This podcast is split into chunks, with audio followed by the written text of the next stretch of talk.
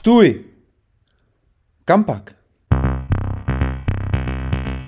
Posloucháte podcast Kampak o životních cestách inspirativních lidí. Ahoj, eh, vítá vás opět Karel a Tom. A dneska je tu s náma taky Terka Vicková. Ahoj Terko. Ahoj Tome, ahoj Karle. Eh, Terka je absolventkou severoamerických studií na Fakultě sociálních věd Univerzity Karlovy, nyní pracuje na britské ambasádě v Česku a je to budoucí česká prezidentka. Je to Jo. správně? Já doufám, že je to tak. S Terkou se známe poměrně dlouho, seznámili jsme se, no pamatuju si to, jako kdyby to bylo včera na seznamováku mým na vejšce, kdy Terka byla takový záškodník našeho týmu a my jsme museli plnit jako různý složitý úkoly a Terka nám vůbec nedala nic zadarmo. Terka taky dlouhou dobu působila v asociaci debatních klubů, eh, takže to asi bude oříšek dneska, protože Terka umí velmi dobře mluvit. Já doufám, že je to tak, no. A já teda jsem úplně zapomněla na to, kdy jsme se seznámili, takže... Proto jsem to upřesnil, že už je to nějaký pátek. Eh, Terko, mě by na úvod zajímalo, eh, ty když jsi vystudovala severoamerický studia a teď pracuješ na britské ambasádě, jak to jde dohromady? No, co se týká teritoria, tak vůbec. Já musím říct, že ta Severní Amerika a ty studia sami o sobě s tou Británií toho moc společného nemají. Nicméně ten přesah těch studií a to, co se tam naučíš, přece jenom jako pořád je to nějaký mezinárodní vztah, nějaká geopolitika. Takže to se do toho dá jako velmi dobře zakomponovat. Mhm. Proč nejsi třeba u Kanaděnů nebo u Američanů? Nebo u Korejců. Já jsem se hlásila kdysi na americkou ambasádu, ale ono těch ambasád, eh, kde, kde by si chtěl pracovat v Praze za stolik není, respektive spousta z nich nabírá eh, lidi ze svojí komunity, co tady mají a nenabírají tolik Čechů, nebo jsou to prostě maličký ambasády, takže se tam nedá dostat. Takže ono je to spíš o tom, když chceš pracovat na ambasádě, tak se chopit té příležitosti, mm-hmm. která zrovna je.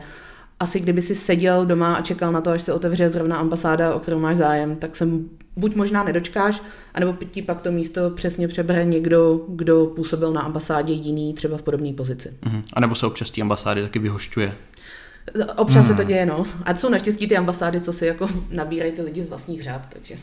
A z těch vlastních řad eh, znamená, že to je hodně expatriotů třeba v Praze, který právě dostávají tady ty pozice. Je to tak, u spousty ambasád to může být tímhle způsobem. Za prvý některé ambasády teda uh, mají jazykovou bariéru, já bych třeba ráda pracovala na mexické ambasádě, hmm. ale španělsky neumím natolik, abych mohla. Jinak přesně třeba ruská ambasáda je v tomhle tom, když jako dáme stranou veškerý politický přesah, ideálním příkladem, že prostě ta ruská komunita je tady tak veliká, že spousta těch Rusů zná to český prostředí dostatečně na to, aby plnili tu funkci toho lokálního experta, přestože jsou to vlastně jako obyvatelé té země. Takže i kdyby si chtěla, tak si myslíš, že nemá šanci se na ruskou ambasádu dostat? Já jsem to nikdy neskoušela, myslím si, že asi ani nebudu a myslím si, že asi nemám, no. tak teď tam je trochu volnějc. Teď ti tam nic a zase nenabírají, víš co. Je to dneska už tradiční, tady to je tady ten model, že vlastně je tam třeba ambasador a, a ně- nějaký sekretář té dané země a zbytek doplňují právě jako lokální uh, lidi, kteří buď tady bydlejí, nebo teda nějaký lokální jako studenti. Jo, já si myslím, že to je úplně ideální moment eh, v tom, že třeba jak to funguje tam na britské ambasádě, tak my máme ambasadora, máme zástupkyni ambasadora a pak máme několik oddělení. Je tam politické oddělení, je tam konzulární oddělení, já jsem na obchodním oddělení a třeba u nás na obchodním, tak jsme všichni vlastně místní, protože je potřeba tam zprostředkovat vlastně komunikace mezi Británií a Českou republikou. A Česká republika je hodně specifická v tom, že málo který cizinec umí češtinu a velmi často potřebuješ právě ten jako místní jazyk, aby se domluvil s tou druhou polovinou, se kterou potřebuješ. A to přitom britští velvyslanci se docela snaží. Jak bývalá velvyslankyně, tak současný velvyslanec jako s češtinou bojují podle mě docela úspěšně. Ale když jsi mluvila o tom oddělení, kde teda ty pracuješ, na obchodním oddělení, tak co přesně tam děláš? Jako co se skrývá pod názvem tvý pozice, Senior Trade Advisor? Tak já jsem nastoupila loni v červenci během covid krize. A moje pozice, já vlastně vedu tým, který se jmenuje Export Growth Team. Uh, jsem měla ještě společně s kolegou Krištofem a máme na starosti sektor zboží, kterému se říká Export Growth. Uh, to oddělení je vlastně rozděleno do několika sektorů. Máme například energetiku, máme finančnictví a tak dále. Export growth uh, je podle mě nejzábavnější a to z toho důvodu, že děláme jídlo, pití, děláme kosmetiku, děláme střední a malý podniky, věnujeme se hodně maloobchodnímu zboží a tak. Takže já vlastně pomáhám britským firmám dostat se na český trh. Takže když jsem si tady napsal vtipnou poznámku, že se staráš o dovoz britského džinu do Čech, tak jsem nebyl daleko od pravdy. To si rozhodně nebyl daleko od pravdy. Já jsem uh, demokraticky v našem týmu rozdělila, že gin mám na starosti já. a uh, zrovna nedávno jsme dávali dohromady katalog vlastně alkoholu z Británie do Čech, což je jeden z asi nejvýnosnějších a pro Čechy nejzajímavějších artiklů. Má v tomhle směru ta ambasáda opravdu ještě dneska takovou roli? Není to tak, že dnes některé ty firmy vlastně, když budu vyrábět gin v Británii, nebudu tady mít nějakou vlastní pobočku a nějakou vlastní distribuční síť třeba přes nějaký alkohol, e, alza, něco takového? Jasně, to je super otázka. Ono, Mohlo by to tak vypadat a spousta těch velkých podniků to tak má. Eh, Vodafone, Tesco, to jsou velký britský podniky, které ty dneska fungují ale proto jsem říkala, že my se věnujeme těm malým a středním podnikům. Mm. Takže já jsem prostě teď mluvila s firmou z Brightonu, která dělá ručně sbíraný gin, je to strašně zajímavý, prostě je to krásně zabalený, mohlo by to tady fungovat, ale oni v současnosti exportují do jedné země v Evropě, takže nemají ty zkušenosti a vůbec neznají ten český trh. A pro ně, když budou jako malá britská firma rozesílat e-maily všem distributorům tady, tak se jich málo kdo všimne. A na tohle je vlastně kouzelný, jak v Čechách pořád jako velvyslanectví otvírá dveře úplně všude. Když hmm. zavoláš a řekneš, že jsi z britského velvyslanectví nebo napíšeš e-mail, tak najednou s tebou ty lidi chtějí komunikovat a ty vlastně propojíš s tou firmou a uděláš tam ten mezikrok, který by ta firma prostě sama o sobě asi velmi těžko dělala. Mm-hmm. Co třeba ještě dovážíš za produkty nebo co zaštiťuješ? Uh, no, my máme máme vlastně všechno, co nespadá do těch velkých kategorií, takže je to spousta. Uh, jídlo, pití, kosmetika jsou naše asi nejčastější, takové ty věci, co tady jako, se kterými se běžný posluchač vašeho podcastu může potkat.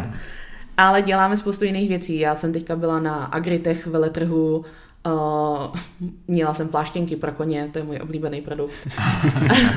měli, jsme, jako měli jsme zvláštní produkty, jednou se mi stalo, že jsem si špatně přečetla název firmy, čekala jsem, že to bude Eco Coffee, byly to Eco Coffins, takže jsem mluvila Ježiši. s firmou, která vyrábí ekologicky uh, rozkladatelný nebo rozložitelný rakve, tak Mm-hmm. Hele Terko, jak ses na tu britskou ambasádu dostala? Ty jsi začínala vlastně studovat uh, Institut ekonomických studií nejdřív. Proč si tam nezůstala?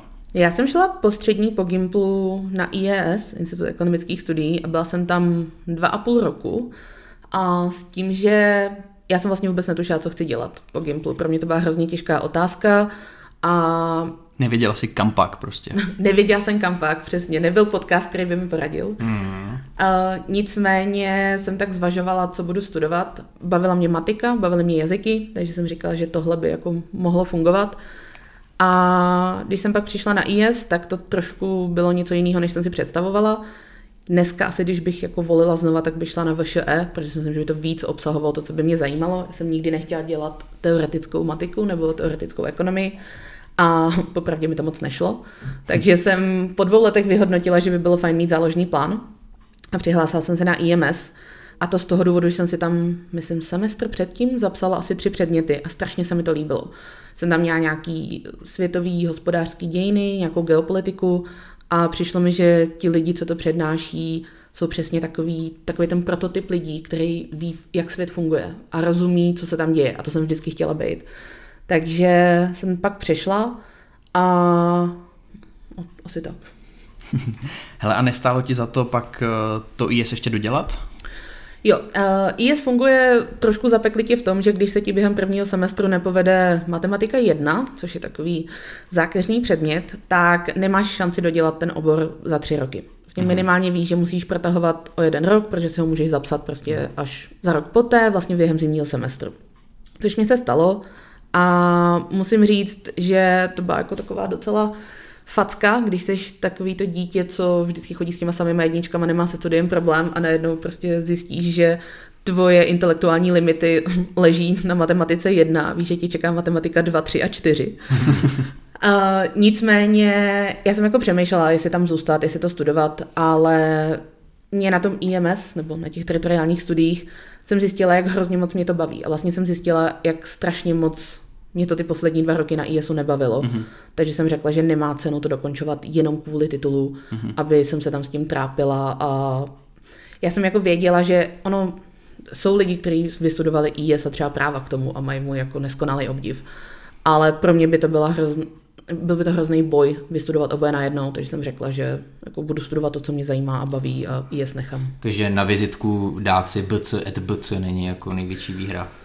No, jako v Čechách asi jo, ale, ale já jako do dneška nemám titul na vizitce, takže jo, jsem si říkala, že není potřeba mít dva tituly, co si tam nedám. To souhlasím, já jsem do dneška jako upřímně překvapený, když někdo ten titul někde jako vyžaduje nebo mě jim oslovuje. Když mi říkají magistře Procházko, tak jsem z toho spíš rozhozený. Nebo když někdo má titul napsaný na zvonku třeba, že jo? Přesně tak. Ve zlatě hezky vyrytý prostě, BC, Přesně Novák. tak. Ne, tohle ale docela obdivuju, že vlastně i když máš odstudovaný dva roky nebo víc než dva roky, takže si pak vlastně uvědomíš, že ti to za to nestojí a jdeš zkusit něco jiného.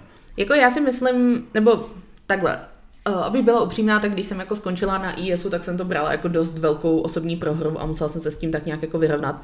Přece jenom já jsem jako nebyla to dítě, kterému by šly jako sporty nebo zpěv, nedej bože. Uh, takže jako studium bylo to, co mi šlo a potkat se s tou realitou, že něco jako intelektuálně nedáváš a skončit s tím jako nebylo úplně snadný. Mm-hmm. Ale jako myslím si, že třeba to je jedna z věcí, co mě naučila hrozně moc.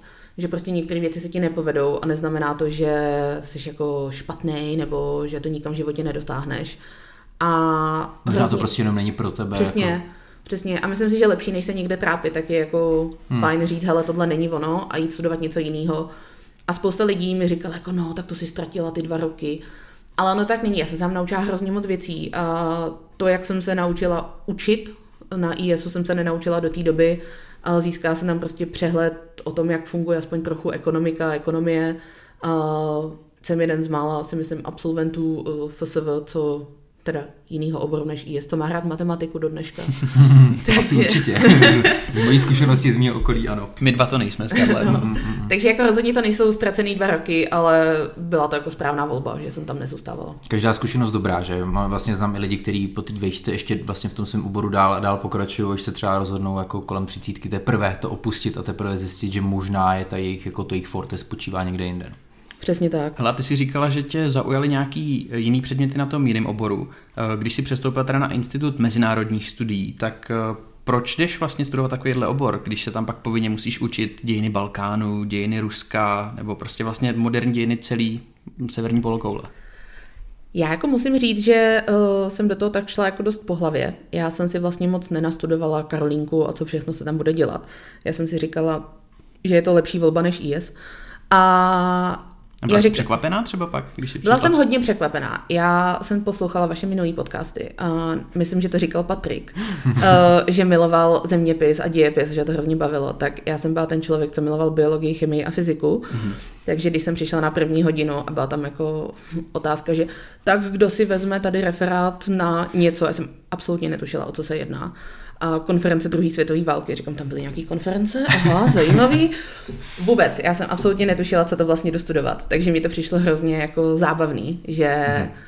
že jsem jako se konečně v tomhle teda vzdělám. Byla jsem o dva roky starší než všichni moji spolužáci a nevěděla jsem vůbec nic, protože všichni maturovali z toho dějepisu. Ale jako mě to přišlo zábavný. Mě vlastně hrozně na tom zajímalo, že se učím něco nového, že je to něco, co mi konečně dává smysl, na rozdíl od matematických důkazů. A hlavně dneska vidím, a já si tam myslím, že to byl ještě ten aspekt toho, že jsem byla o dva roky starší, že už jsem měla něco jako odstudováno, ale dneska vidím, že prostě studium té historie, když chceš pochopit, jak funguje dnešek, je tak extrémně důležitý, že to bez toho nejde a nemůžeš to přeskočit a snažit se pochopit prostě proč mezi uh, Ruskem a Amerikou budou nějaký antipatie a proč prostě Maďarsko, Slovensko, Polsko a Česká republika jsou ve V4, že mají něco společného. Proč vyhnuli etruskové? Přesně tak. A co se mi teda líbilo, bylo, že se nezačínalo v pravěku. No. To musím říct, že nikdy nebyla moje silná stránka. A ta historie, která velmi do dneška ovlivňuje to současné dění, prostě začíná někde zhruba v tom 18. století, tak se to musíš naučit. No. Mm-hmm. Po tohle si můžu podepsat, protože vlastně s tím naprosto souhlasím, taky mi to přijde hrozně důležitý vlastně rozumět. Když si to podepisuje, ukáž. tady, jasně. Ne, ale vlastně mám podobnou zkušenost, že když jsem na IMS nastoupil na bakaláře, já jsem si připadal hrozně tupě. Já jsem vůbec nevěděl, co tam mezi těma lidma dělám, protože taky jsem z dějepisu nematuroval a i když mě to bavilo, tak Jako já si myslím, že jsem uh, mezi, mezi svůj ročník zapadla jenom proto, že existuje předmět, který se jmenuje Úvodo ekonomie, který byl jediný, který jsem ovládala v tu dobu po dvou letech jako studia makra a mikra.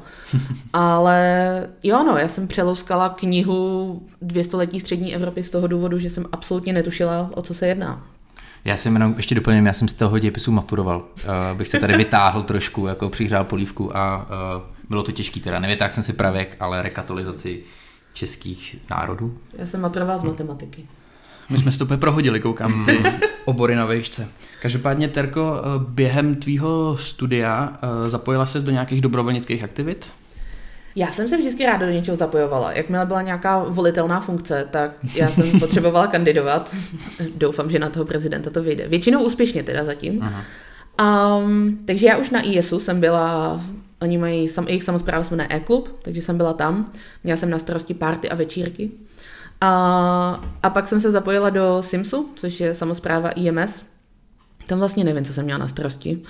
Ale Asi vím, že, jsem, vím, že jsem fotila na party a na večírkách, takže to bylo důležitý. A nicméně asi jako nejzajímavější uh, nějaká dobrovolnická aktivita byl debatní klub na Karlovce, kde mm-hmm. jsem byla už od ISu, myslím si, že vlastně od prvního ročníku, co jsem nastoupila na Karlovku, tak jsem tam začala chodit. Jak to tam probíhá? To je někde jako v kantýně, si sednete a nadhodíte nějaký téma.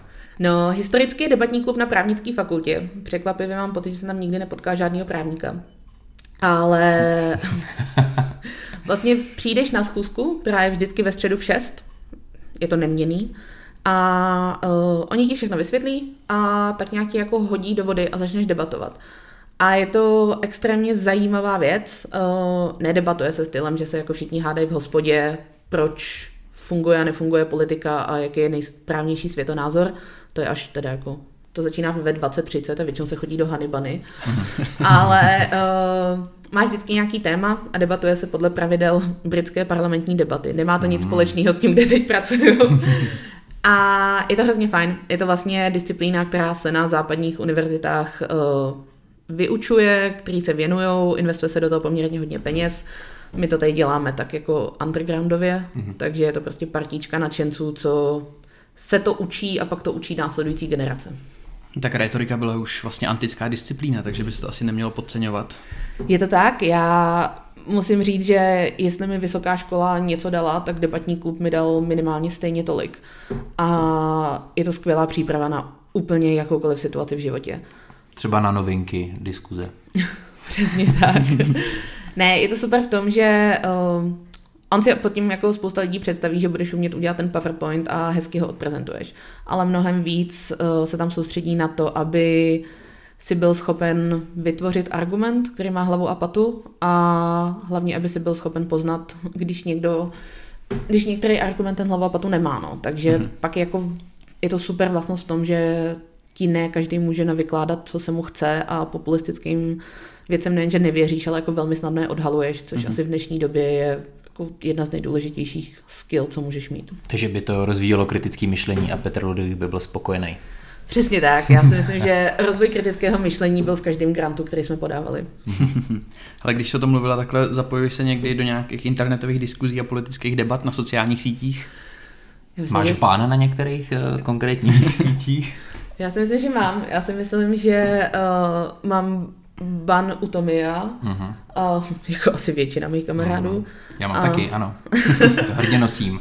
A myslím si, že je tam ještě pár dalších banů, co mám, ale, ale nezapojuju. No. Dřív jsem měla takovou tu moralistickou tendenci, že sociální sítě převychovám a pak jsem pochopila, že je potřeba kandidovat, stát se prezidentem a ovlivňovat masy. Hmm. S jakým programem by se chtěla stát prezidentkou? Ty jo. Já jsem nad tím úplně ještě neuvažovala, přece jenom... Gin pro všechny? Gin pro všechny by mohl fungovat, ale přece jenom je to za 10 let. Já si myslím, že vzhledem k současné situaci není potřeba toho mít mnoho. ale já bych určitě sjednocovala všichni bychom se to měli krásně a líp. Byla bys prezidentkou horních nebo dolních 10 milionů? Středních. Ať se každý započítá, kam chce, víš co? No hele, Terko, ty si pak ještě dostudovala magistra, uh, dodělala stratu Severní Ameriku. Už jsme se toho trochu dotkli předtím, ale jako proč by člověk měl chtít studovat Severní Ameriku? Neodradil tě ten Donald Trump trochu? I am the chosen one. Somebody had to do it. So I'm taking on A já si myslím, že Donald Trump musí všechny jako leda tak nalákat na studium Severní Ameriky, protože jak se tohle mohlo stát, to, to si myslím, že na to bude napsáno ještě spousta diplomových prací za pár let. Nicméně u mě to bylo jako rozhodnutí eh, ze dvou směrů. První bylo dost strategický, já jsem zvažovala, jestli nepůjdu studovat Severní Ameriku nebo bezpečnostní studia. A přece jenom na Severní Americe jsem znala lidi na katedře, eh, věděla jsem, jak to funguje, takže pro mě bylo fajn zůstat tam, kde to znám. A pořád je to nejmocnější velmoc světa. Jako, ano, ty váhy se tak nějak mění, ale myslím si, že rozumět tomu, proč největší nějaký obchodní politický partner Evropské unie, jak funguje a jakým způsobem tam probíhají všechny možné procesy, je zajímavý. A hlavně už jsem v té době pracovala pro americkou společnost a pracovala jsem s americkými studentama, takže mi to zajímalo. Když jsme u tého studia Severní Ameriky, víš, co to je gerrymandering? Vím, co to je, je to oblíbené, je to oblíbené slovo, podle mě by to mohlo být uh, logo nebo heslo Studiu Severní Ameriky. Mně to taky právě přišlo, že to je dost ikonický pro ty problémy, co tam jako mají a který z toho plynou jako institucionálně a tak dále. Takže To je jsem snad otázka v přijímacím řízení, ne? No, já myslím, že jsme dokonce měli, že tam jako byla opravdu otázka, co to je. Uh, měli jsme tady nějaký předchozí hosty, který to táhlo ven. Co ty? Nechtěla si třeba do té nějaký Alabamy se podívat? Ty jo, Nebo Alabama. Mar-a-Lago třeba na Floridě? A já jsem se vždycky chtěla podívat ven. Mě to jako do dneška ven táhne. Nicméně já jsem začala pracovat na plný úvazek už na bakaláři hmm. a pak jsem pracovala na plný úvazek na magistru. Takže u mě to bylo doslova rozhodování, jestli půjdu studovat na půl roku někam na Erasmus, anebo jestli budu teda budovat kariéru. A vyhodnotila jsem, že ty zážitky ze zahraničí jsem jako asi schopná nějak substituovat cestováním na nějakou delší dobu a případně prací v budoucnu v zahraničí, ale že asi nepotřebuju nutně jet prostě na Erasmus, že radši budu mít to nabušený CVčko. Jasný. Když jsi zmínila teda pracovní vytíženost eh, během studia, tak ty si možná jako část těchto těch zábavných zážitků, jako lidi mají z Erasmu, měla i tady v Praze, protože ty jsi docela dlouhou dobu pečovala o americký studenty, kteří sem přijížděli do Prahy. Mohla bys nám to trochu přiblížit? Já si myslím, že si použil úplně skvělý slovo pečovala. Mm. Jako nebylo to v popisu mý práce, ale reálně to bylo to, co se dělo. Ne, já jsem pracovala pro uh, studijní centrum, pro Study Abroad Program, uh, který měl jednu pobočku v Čechách a měla jsem na starosti uh, letní programy a pak jsem měla na starosti učitele, co jsem přijeli učit na základní školy. A byla to naprosto nepřenosná a neskutečná zkušenost od studnice vtipných historek, která se nikdy nevyčerpá, ale až po to, že ti to naučí, zaprvé ti to naučí naprosto skvěle komunikovat s jinou kulturou, která se může zdát, že je ti podobná, ale není. A skvěle mi to pomohlo, co se týká jazyka. Jsou kulturně jako odlišní? Jsou extrémně odlišní. Já mám tu zkušenost právě, že když jsme byli někde v zahraničí, v Ázii teda dokonce, tak se tam často formovali jako Evropani dohromady a potom jako Američani s Kanaďanama. A no. až mě překvapilo, jak moc jako někdy můžeme být kulturně odlišní, co se týče třeba nějakých small talků. Jsou jako extrémně odlišní a já si myslím, že ono se to... Takhle samozřejmě to je největší problém Ameriky, to je tak ohromná země, že je trošku něco jiného, když mluvíš s New Yorkčanem, když mluvíš no, s Kalifornianem a když mluvíš s klukem z Idaha, co nikdy neopustil okres. Mm-hmm. A nicméně, my s čím jsme se hodně potýkali, bylo to, že vlastně CIEE, pro který jsem pracovala, je největší study abroad v Americe, nebo byl před covidem. A oni posílali studenty po celém světě. A když jeli američani přesně do Tajska, nebo když jeli do Číny, tak tak nějak jako byli připravení na to, že ta kultura bude fungovat jinak. Když přijeli do Čech, tak to tady vypadá na jednu stranu hodně podobně tomu, jak v té Americe. Ano, máme starší budovy, uh, jsme tady jako etnicky uh, jako víc homogenní než v Americe, nicméně jako spousta lidí v Praze mluví anglicky a jim to přijde jako super bezvadný svět s levným pivem. Mm-hmm. To ale, tak... ale nejsou absolutně připravení na to, že ta kultura funguje jinak a začnou se s ním potkávat tak jako po měsíci, co tu byli. A vždycky ten první měsíc byla taková ta honeymoon fáze, kdy všechno bylo skvělý a úžasný. Že a... jsme tak jako kulturně jiný, když já vypíchnu třeba nějaký dva, tři body. Já si myslím, že u těch mladých lidí je to extrémní v tom, že uh, tam všichni vědí, že jakmile skončíš výšku, tak uh, ti to tak jako hodí do toho pracovního a business světa a budeš se muset postarat sám o sebe. A mám pocit, že do té doby tam oni všichni hrozně jako pečujou, aby se s tímhle nemuseli potkat, že oni to budou mít těžký po té vysoké škole. Takže když ti sem prostě přijede Američan, který nikdy nebydlel sám, nestaral se o sebe sám, všechno za něj jako řešili rodiče, Tak o toho měl tebe tady. tak, no, tak nějak to vypadalo, ale je to, jako, je to jedna z věcí, se kterou, kterou oni nechápou. A plus jako oni jsou extrémní individualisti, což my nejsme. Jako můžeme se snažit tvrdit, že jsme, ale, ale nejsme. to a, ego je ještě jako jo, víc. prostě ta česká soudržnost, nebo vůbec jako soudržnost v Čechách nějakým způsobem funguje a v té Americe si fakt jako každý kope dost za sebe. Mně se hrozně tady ty pointy líbí, protože mám pocit, že jako často si Češi to naopak hrozně idealizují a mají za to, že, že Američani jsou uh, nějaký vzor. No, jako ve spoustě věcí, jako jsou, je to hrozně zajímavý národ a myslím si, že je jako důležitý je fakt neházet všechny do jednoho pytle. Určitě. A to samé je teda další věc, ano, no. Mně jsem jezdila jako skupina studentů, kteří si to mohli dovolit a pak byl třeba extrémní rozdíl vidět to, který studenti sem přijeli na stýpko Mhm. a to byla prostě úplně, to, bylo, to byl úplně jiný svět. Ty studenti byli nadšený z jakýkoliv aktivity a akce, co jsme jim uspořádali, byli strašně vděční za všechno a vlastně si s těma Čechama rozuměli mnohem víc, než ti studenti, kterým to prostě zaplatili rodiče a jeli na ten party semestr. Jasně, prostě si to do Čech. užít naplno, než jako začne teda jako ten život, kdy já začnu splácet svý studentský dluhy a začnu makat. No, přesně tak. A ještě třeba jako další věc, kterou oni vůbec nechápali, a bylo to hrozně zábavný, bylo, že u nás, když dostuduješ vejšku, tak se teda každý podívá na to, že máš ten titul, ale každý mu je úplně jedno, co jsi měl za známky, kolikrát si Hmm. opakoval jakou zkoušku. A u nich oni, když prostě odevzdávají ten jako transkript a hlasí se do té práce, tak je důležitý, jestli jsi Ačkový student To nebo ne. GPA, aby tě vůbec Přesně vzali. tak. Hm. A spousta těch studentů jsem přijela s tím a měla pass fail, takže najednou se o to nemuseli starat. A Jasně. to se jim pak vlastně nemůžeš moc divit, že si to užívají a pařejí. té svobody. Hm. Mohla bys možná trochu přiblížit, jak funguje systém GPA, nebo co to přesně je? Je to vlastně uh, průměr známek, by se to přeložilo do Čech, eh, do češtiny.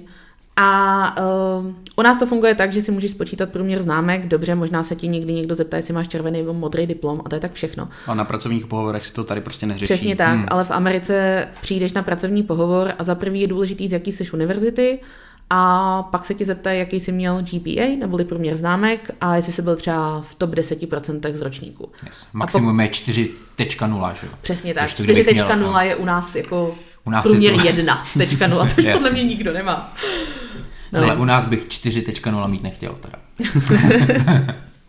Hele, jaký byly třeba tvoje jako nejbizarnější příběhy s těma Američanama? Mohla bys nějaký uvíst? Těch je spousta, no, to bychom to mohli mít jako podcast jenom o tom. Možná uděláme nějaký bonusový díl pak. bonusový díl. A z těch zábavných uh, je to užívání drog studentů v Praze, to byly velmi zábavné historky. Z těch méně zábavných jsou to studenti ve vězení a z takových těch, ze kterých trochu mrazí, naštěstí všechny dopadly dobře, jsou výlety do pohnic, pokusy o sebevraždy a tak, no. Což musím říct, jako když se toho účastníš ve svých 25, tak je to docela jako drsná škola života. Ale zase ti pak nerozhází téměř nic. A z tohohle všeho ty si tahala. No, jakoby my jsme z toho přímo netahali, my jsme u toho byli většinou přítomní a tam funguje to, co funguje úplně všude, přeneseš tu zodpovědnost na někoho, kdo samozřejmě jako je, je v tom kvalifikovanější. Já jsem rozhodně nikomu nedělala terapeuta, protože Jasně. na to nemám kvalifikaci, ale jo, ty záchranky jsem volala, no. A ty seš pak ta, kdo to volá do té Ameriky těm rodičům. Tohle je naštěstí úplně skvěle jako ošetřený, i když zrovna já jsem byla jednou ten, kdo to volal rodičům, ale my jsme měli skvělý systém, takže ty to voláš na centrálu do Ameriky a oni to komunikují v Americe už jenom kvůli tomu, že je tam prostě třeba 9 hodin časový rozdíl. Hmm. Ale jako ty vtipné historky jsou, když ti zavolá student ve 4 ráno, že je opilej na tramvajové zastávce a není schopen ti ani přečíst a vyslapikovat na jaký. A V Česku prostě- nemusí být jednoduchý úplně. já musím říct, že mít byty pro Američany na Jindřiš, Jindřišský nebo Výrechářích byl, jako bylo docela peklo. No. Pak jsme začali volit lepší adresy. Tak komu se to někdy nestalo tohle, že? Každopádně, když ještě se úplně obratem vrátíme do tvojí současnosti a do práce na ambasádě, tak když na britské ambasádě, jako co pro to člověk musí umět, aby se tam dostal na takovouhle pozici? Musím se znát s královnou, nebo... Nebo mít vysoký GPA? Já bych se ráda znala s královnou. Um, nicméně nemusíš. Já si myslím, že je kolem toho vlastně vytvořená taková jako aura, že si všichni představují, že je to jako strašně komplikovaný, ale vlastně není. Já jsem se úplně jednoduše přihlásila na vypsanou pozici a překvapivě, přestože jsem šla ze soukromého sektoru akademického, tak jsem se dostala na pozici, která je jako biznisová a je ve státní sféře ještě cizího státu. Já si myslím, že je potřeba, a to si myslím, že je ta potřeba úplně na jakoukoliv pozici, když se hlásíš, si jako promyslet, jaký jsou ty tvoje schopnosti, nebo skills se tomu dneska říká, který z té tvojí současné práce se můžou hodit v té budoucí. A to prostě musíš umět prodat. A to pokud umíš, tak si myslím, že máš jako velkou šanci se dostat téměř kamkoliv. Co byly tvoje takový skills, který si prodala? Debatování? Debatování byla jedna z nich, ale vlastně uh, ať už to bylo vytváření nějakých jako programů, business plánů, práce s budgetem, práce pod stresem, což když vypíchneš jako to, o čem jsem mluvila před chvílí, tak jako velmi hmm. snadno prokážeš, že umíš, ale jenom to, že třeba pracuješ v mezinárodním prostředí, jako pokud trávíš čas s Američanama, tak asi potom jako chápou na jakýkoliv jiný ambasádě nebo práci, že jako umíš pracovat s jiným národem, chápeš, že se tam třeba ta komunikace musí trochu přizpůsobit a tak. Ale jak to takhle chodí na ambasádě?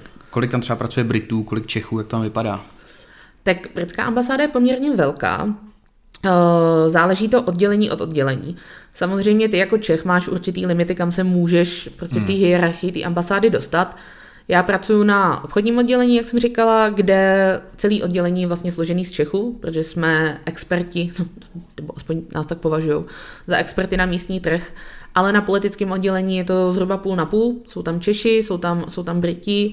Samozřejmě nemůžeš čekat, že z tebe bude ambasador za Velkou Británii, pokud nejseš Brit. Mm-hmm. Ale co je úplně skvělé, je, že zrovna na té britské ambasádě to nefunguje tak, že ty Briti, co tady pracují jako diplomati, jsou prostě jako lepší, nebo že jsou nějak protěžovaný. Tam vlastně všichni fungují úplně na stejný úrovni. Jako, že bychom tady byli nádenická česká síla, která No, přesně tak. To je, jako, je to hrozně, na rovinu od té Ameriky je to v tomhle tom hrozně osvěžující, že mám pocit, že ta politická korektnost v té Americe je hodně tlačená, že tak by to mělo být, ale hmm. minimálně na té britské ambasádě, já mám zkušenost, tak to tak vážně je, že ty lidi jsou si prostě úplně rovný a já musím říct, že jeden z mých nejoblíbenějších momentů bylo, když jsem nastoupila, tak mi jako úplně stejnou větou byl představen ambasador a zrovna jako paní uklízečka, která byla v jeho kanceláři. Mm-hmm. Protože prostě je to zaměstnankyně britské ambasády, stejně jako on a tam je to všechno jako na stejný úrovni, což je strašně příjemný a milý a tak jako britsky uhlazený. No. To je dobře. A jakou ty jsi zmínila, že to má určitý limity pro Čecha. Jakou, jakou to má vlastně teda budoucnost pro, pro českého zaměstnance na té britské ambasádě, když teda nemůžeš se stát ani královnou nebo ambasadorem? No, já si myslím, že je potřeba si uvědomit, že tam prostě ty limity jsou a považovat to za nějaký krok jako do budoucna. Já si úplně nemyslím, že na ambasádě budu pracovat následujících 15 let a dokonce ani moje nadřízení si to nemyslí, přestože jsem samozřejmě velmi schopná. uh, nicméně těch možností je spousta. Ty můžeš pracovat pro britskou vládu jinde, dneska je skvělý to, že my třeba pracujeme hodně s kolegama ze střední a východní Evropy a máme samozřejmě třeba šéfa střední a východní Evropy, což jeho zást- on sedí v Polsku, jeho zástupkyně je třeba Maďarka. Takže máš tam spoustu těchto těch možností, že můžeš jakoby šéfovat velet těm skupinám, které mm. jsou jako taky na těch, my tomu říkáme posty, na těch jiných ambasádách.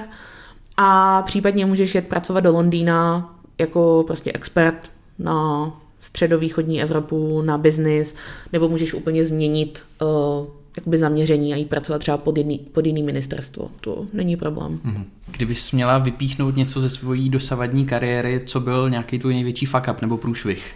To je záludná otázka. Když nepočítáme studenty v Bohnicích ve vězení. um, ono se to k těm studentům ve vězení možná trochu váže. Um, já si myslím, že jako největší průšvih nebo něco, s čím jsem jako nepočítala, bylo, když jsem vlastně od jedné kolegyně přijímala práci a tak nějak jsem jako předpokládala, že mi to, že mi předala všechny informace, co má a brala jsem to prostě jako hotový dogma. No a následně jsem zjistila, že nepředala a že spoustu věcí nevím a že je dost pozdě na to je řešit a dopadlo to tak, že studenti byli zatčený, byli oficiálně jako deportovaný, nicméně se to stihlo vyřídit do té doby, než je deportovali, takže jako má to happy end. Ale No, od té doby si dávám jako velký pozor na to, že cokoliv prostě, za cokoliv přibírám zodpovědnost, tak chci vědět, že mám všechny informace a že jsem na to připravená, protože ještě kdyby to jako poškodilo mě osobně, tak mi to tolik nevadí, ale když to pak jako poškodí toho klienta hmm. nebo přesně jako někoho, kdo za to vlastně vůbec nemůže a spolíhá na to, že ty mu to zařídíš, tak je to extrémně nepříjemná situace, ve které se nechceš ocitnout. Takže s kam pak můžeš rovnou jít do Fuck Up Nights. Přesně tak, já si myslím, že jako těch historiek na to bych měl spoustu. Dobře. Eh, Terko, udělala bys něco jinak na té svý dosavadní cestě? Já si myslím, že ne. Jako moje osobní filozofie je taková, že úplně cokoliv, co uděláš od těchto těch fuck upů po, dejme tomu, ty dva ztracené roky na ISu tě někam posune. Takže já neříkám, že to byla jako nejsnažší cesta, kterou jsem si vybrala. Asi třeba nevím, jestli bych znova pracovala na plný úvazek a studovala na plný úvazek, ale mě osobně to vyhovovalo. Mm-hmm. Na druhou stranu musím říct, že to není jako nejjednodušší cesta a asi bych všem doporučila mm-hmm. se jako zamyslet nad tím, jestli to chtějí dělat. Mm-hmm. Ale neměnila bych nic. Já si myslím, že úplně všechno, co uděláš, tě posune někam dál, pokud si z tohoto poučení vezmeš. Pokud jako se na to zaměříš a řekneš si fajn, tak takhle příště ne, nebo tak já to nějak jako překousnu a posunu se dál. Takže teď britská ambasáda, kam se posuneš dál, kam pak? Kam pak? To je těžká otázka. Uh, já jsem zjistila, že mě státní zpráva hrozně baví, uh, protože to má nějaký jako určitý dopad na, na tvoji zemi, nebo v tomto případě teda na, Brit- na Británii. A asi bych chtěla do české státní zprávy, ale asi bych chtěla na nějakou zahraniční misi, na nějaké velvyslanectví a buď do té ekonomické diplomacie, anebo musím říct, že jako biznisový svět je vlastně hrozně zábavný, takže klidně do biznesu. No. Tak jo, to byla Terka Vicková. My moc krát děkujeme a budeme držet palce. Já taky děkuju. A příště zase Karel a Tom. O tom, co potom?